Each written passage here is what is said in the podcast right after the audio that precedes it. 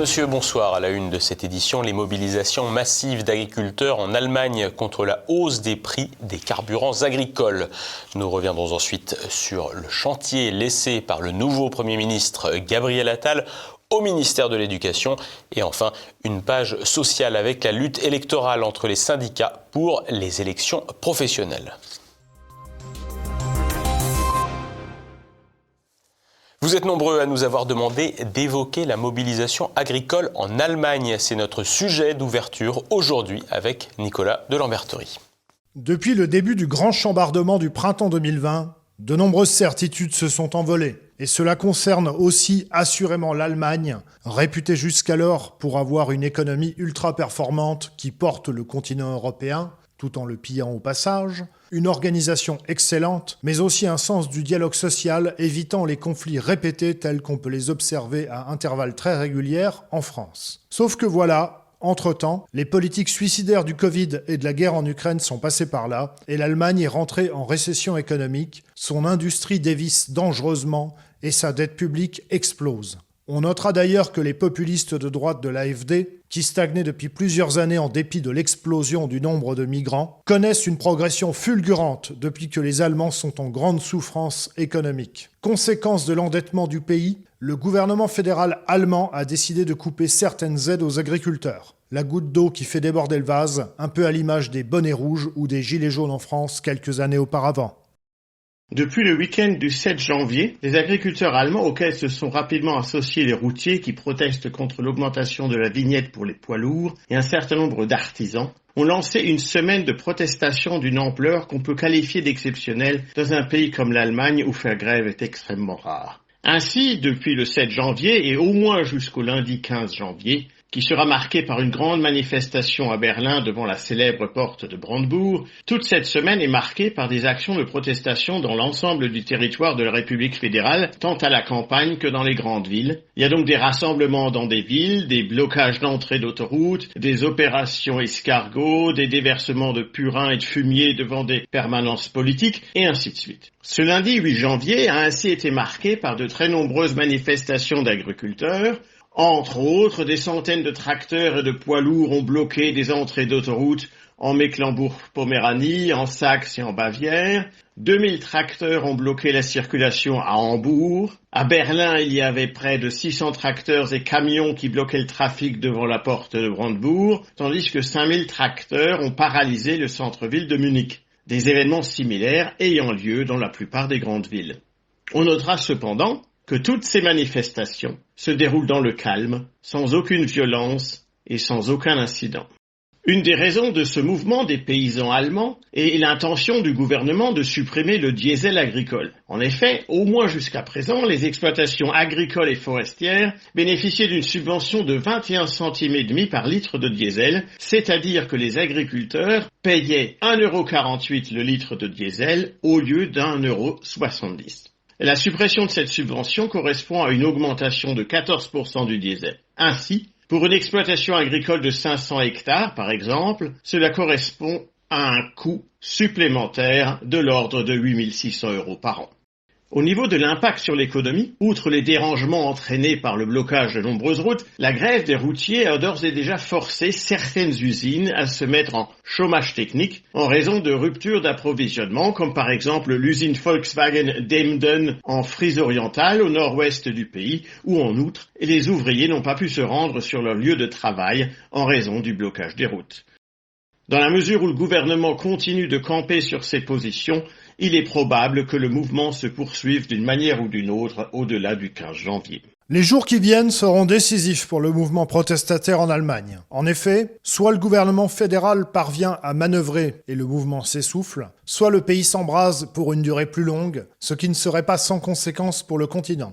En effet, faut-il le rappeler, l'Allemagne se situe en plein milieu de l'Europe et est quasiment impossible à contourner par voie ferroviaire ou routière. Tout blocage de l'Allemagne signifie automatiquement un blocage du transport pour toute l'Europe. Par ailleurs, aux quatre coins du continent européen, la situation sociale est explosive. Fin 2023, les chauffeurs polonais puis slovaques ont bloqué la frontière ukrainienne pour protester contre la concurrence des poids lourds ukrainiens. Les agriculteurs des pays de l'Est sont furieux quant à eux de la concurrence des céréales ukrainiennes qui se sont répandues illégalement sur leur marché. Aujourd'hui, agriculteurs et transporteurs roumains bloquent la Roumanie pour protester contre l'explosion des tarifs des assurances. Quant à la France, le pays est depuis quelques jours endormi par le changement de peu d'importance de chef de gouvernement. Et pourtant, le gouvernement français sait qu'il a tout à craindre d'un blocage du pays qui n'est absolument pas inenvisageable, puisque depuis quelques jours, des agriculteurs alsaciens ont entrepris des actions de solidarité pour leurs collègues allemands. On se souviendra que lors de la mise en place de la ségrégation vaccinale en 2021, le gouvernement français avait veillé tout particulièrement à ne pas imposer le pass Covid aux restaurants routiers d'une part et aux gendarmes d'autre part.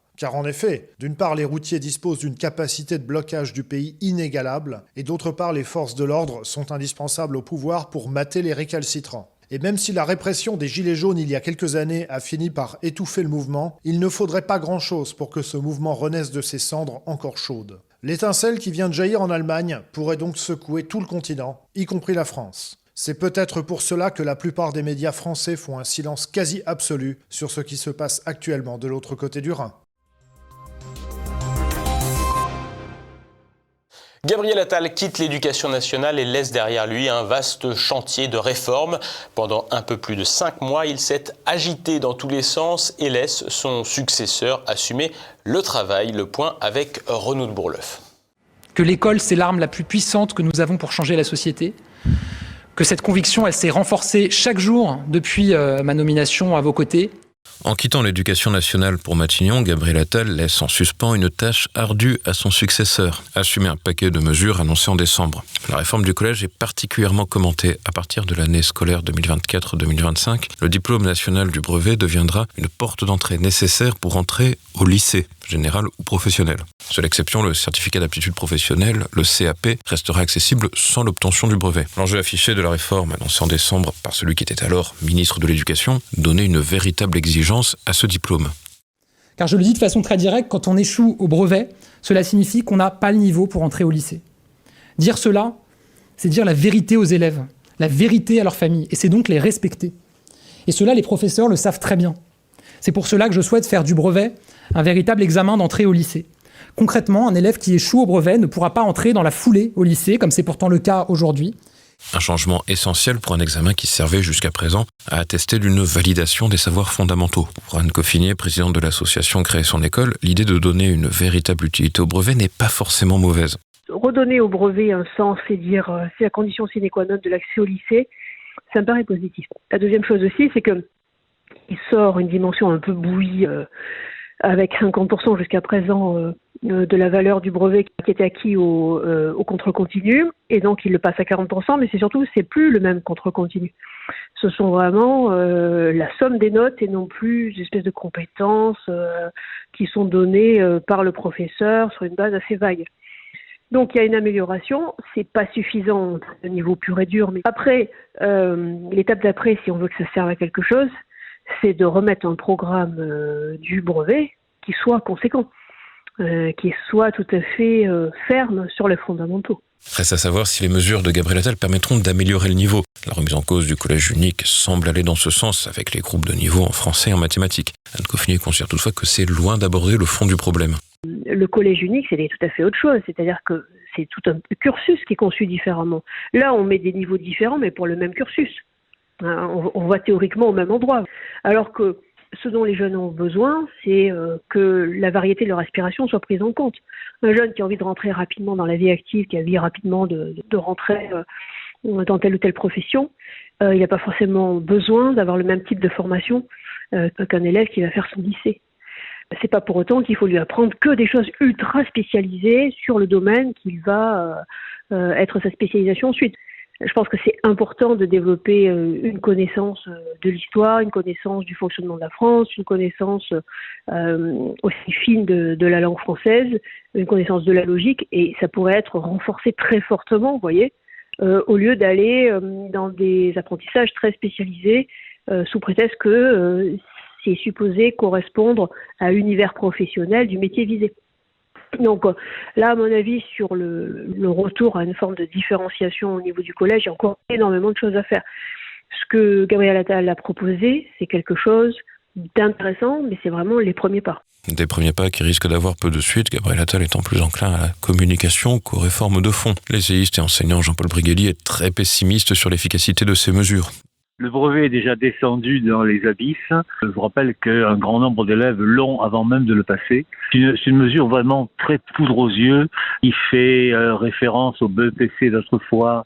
Et puis, s'ils ne l'ont pas, ils rentreront pas en seconde. Alors, on en fait quoi des élèves? On les fait redoubler systématiquement? Si on les fait redoubler, où est-ce qu'on les met? Je peux vous assurer que les classes sont déjà au maximum de ce qu'elles peuvent donner. Gabriel Attal a justement en tête une nouveauté pour ces élèves qui pourraient être plus nombreux qu'auparavant. À l'heure actuelle, environ 11% des candidats échouent au brevet. Le ministre avance qu'avec sa réforme et les exigences qui vont avec, le taux de réussite devrait être abaissé. La solution pour les élèves sur le carreau, un vrai faux redoublement. Il ne fera cependant pas un redoublement identique à l'année précédente, ce qui n'a souvent, et surtout à cet âge-là, pas beaucoup de sens, mais il fera une classe prépa-lycée. L'objectif est clair, réussir sa transition entre le collège et le lycée, là où beaucoup se jouent encore. Un nouvel exemple de en même temps propre à la Macronie. En effet, le ministre avait assuré en décembre que le redoublement ne devait pas être tabou, suscitant des critiques de certains syndicats d'enseignants. La trouvaille, un redoublement qui ne dit pas son nom dans une classe spécifiquement dédiée à ses élèves. Une mesure compliquée en raison du problème d'effectifs de ses professeurs. Je vous rappelle qu'il euh, manque des milliers de profs parce que les concours ne font pas le plein. C'est pas parce que euh, le ministère ne crée pas les postes, ils y sont les postes. Mais on ne peut pas affecter sur des postes des gens qui sont d'une incompétence absolue. Donc, chaque année, les jurys du CAPES renoncent à euh, affecter des aux alentours de 5000 personnes quand même. Hein. Alors qui en va mettre hein? C'est tout et n'importe quoi. Il a pêché des idées un peu partout, y compris dans mon dernier livre, École de vitesse. Il s'est dit, on va s'agiter. Il est, il est bien en communication, garçon, mais il ne connaît rien à l'école. Mais rien, un, rien tellement massif que euh, ça en est assez drôle finalement. La comédie continue, mais à Matignon cette fois. Mais pas d'inquiétude, nous dit Gabriel Attal, il continuera de veiller sur les profs. Quelles que soient euh, les évolutions à venir, cette euh, conviction et cette cause, elle ne cessera jamais de m'habiter et que vous me trouverez toujours, toujours à vos côtés pour accomplir euh, la mission qui est la vôtre avec les enseignants qui est la plus belle au monde. Après l'unité de la bataille des retraites, la lutte électorale a repris entre les syndicats de travailleurs. À l'automne, une importante partie des élections professionnelles a eu lieu partout en France. Petit tour d'horizon. Une bataille perdue plus tard, les syndicats sont retournés au charbon dans le cadre des élections professionnelles. Comme un symbole de la transition, le 1er décembre, les dirigeants des huit principales organisations de salariés du pays ont mis en sommeil l'intersyndicale qui avait défilé uni contre la réforme des retraites. En cause, Outre l'échec de la mobilisation sociale, les élections professionnelles avec près de 70% des instances de représentation des salariés qui ont été renouvelées durant l'automne. Dans les entreprises comptant au moins 11 collaborateurs, les élections professionnelles ont lieu tous les 4 ans et ont été étalées sur une période allant de 2021 à 2024 avec une forte concentration de scrutins à l'automne 2023 et au début de l'hiver. L'enjeu électoral est ici le renouvellement des comités sociaux et économiques, les CSE, l'instance de représentation des salariés. Elles permettent aussi de calculer le poids des syndicats. Le résultat définitif sera connu début 2025 avec les élections dans les très petites entreprises, celles de moins de 11 salariés. Difficile de dégager une vue d'ensemble pour l'heure, mais en prenant les résultats entreprise par entreprise, mais aussi secteur par secteur, on constate la poursuite du déclin de la CGT, dépassée lors du cycle électoral 2017-2020 par la CFDT, elle a perdu des plumes dans plusieurs bastions. Pour la première fois depuis la libération, la centrale, historiquement liée au Parti communiste, a perdu sa première place chez EDF au détriment du syndicat de cadres CFE-CGC, déjà en progression lors des derniers scrutins. Cette centrale l'a aussi emporté chez Orange, BNP Paribas et la FPA, l'Agence pour la formation des adultes. La CFDT détrône également la CGT au chantier de l'Atlantique et garde la première place chez Monoprix, entreprise de plus de 20 000 salariés. Au rang des entreprises d'importance, Airbus a vu Force ouvrière dégringoler, passant de plus de 40% des suffrages en 2019 à moins de 33 en décembre 2023. FO demeure le premier syndicat dans l'entreprise, mais voit la CFE-CGC le talonner à 29,65% et la CFTC complète le podium avec 14,12% de centrales en baisse lors de ce scrutin. La CGT 12% est stable et la CFDT progresse avec 11,24% des voix. Un petit nouveau a fait son apparition également avec le syndicat Printemps écologique qui a présenté des listes et effectué quelques percées. C'est le cas dans la société OVH Cloud, entreprise d'environ 2000 salariés en France, où ce syndicat s'est classé deuxième avec plus de 33% des suffrages. Surfant sur la vague verte, cette nouvelle structure rêve de venir titiller les grandes centrales. Créé en 2019, ce mouvement, pas avare de contradictions, connaît un relatif succès essentiellement dans les zones urbaines, tout en prenant une décroissance dite sélective. Les élections professionnelles ne sont pas finies, mais se dessine petit à petit le nouveau paysage syndical français. Pas de grands changements, mais des tendances de fond, comme le déclin de la CGT et la progression de la CFDT et de la CFE-CGC, ainsi qu'un tassement chez Force ouvrière. S'il faudra attendre les élections des très petites entreprises début 2025 pour voir si la hiérarchie a changé depuis les élections de 2017-2020, il semblerait qu'une constante peut être relevée, la faible participation à ces scrutins professionnels. Ainsi, la Fondation Jean Jaurès constatait dans un rapport publié en décembre 2023 sous le nom de Les éloignés du dialogue social le désintérêt des salariés pour ces instances représentatives, en prenant l'exemple des très petites entreprises où 10,38% des salariés votaient en 2012 contre 5,44% en 2021. Un constat terrible qui témoigne qu'en matière de représentation professionnelle, c'est une minorité qui négocie pour la majorité, une constante dans le paysage syndical français dominé par une gauche minoritaire qui a su verrouiller la représentation et profiter de l'absence de concurrents de droite dans les entreprises. Et passons à présent à l'actualité en bref. Nouvelle flambée des prix de l'électricité. À partir du 1er février, la facture devrait monter de 10%. La principale raison, la décision du gouvernement inscrite dans la loi de finances de réaugmenter progressivement les taxes en mettant fin au bouclier tarifaire. Emmanuel Vargon, présidente de la commission de régulation de l'énergie, assure que la crise des volumes et la crise des prix sont passées et que tout est en train de rentrer dans l'ordre.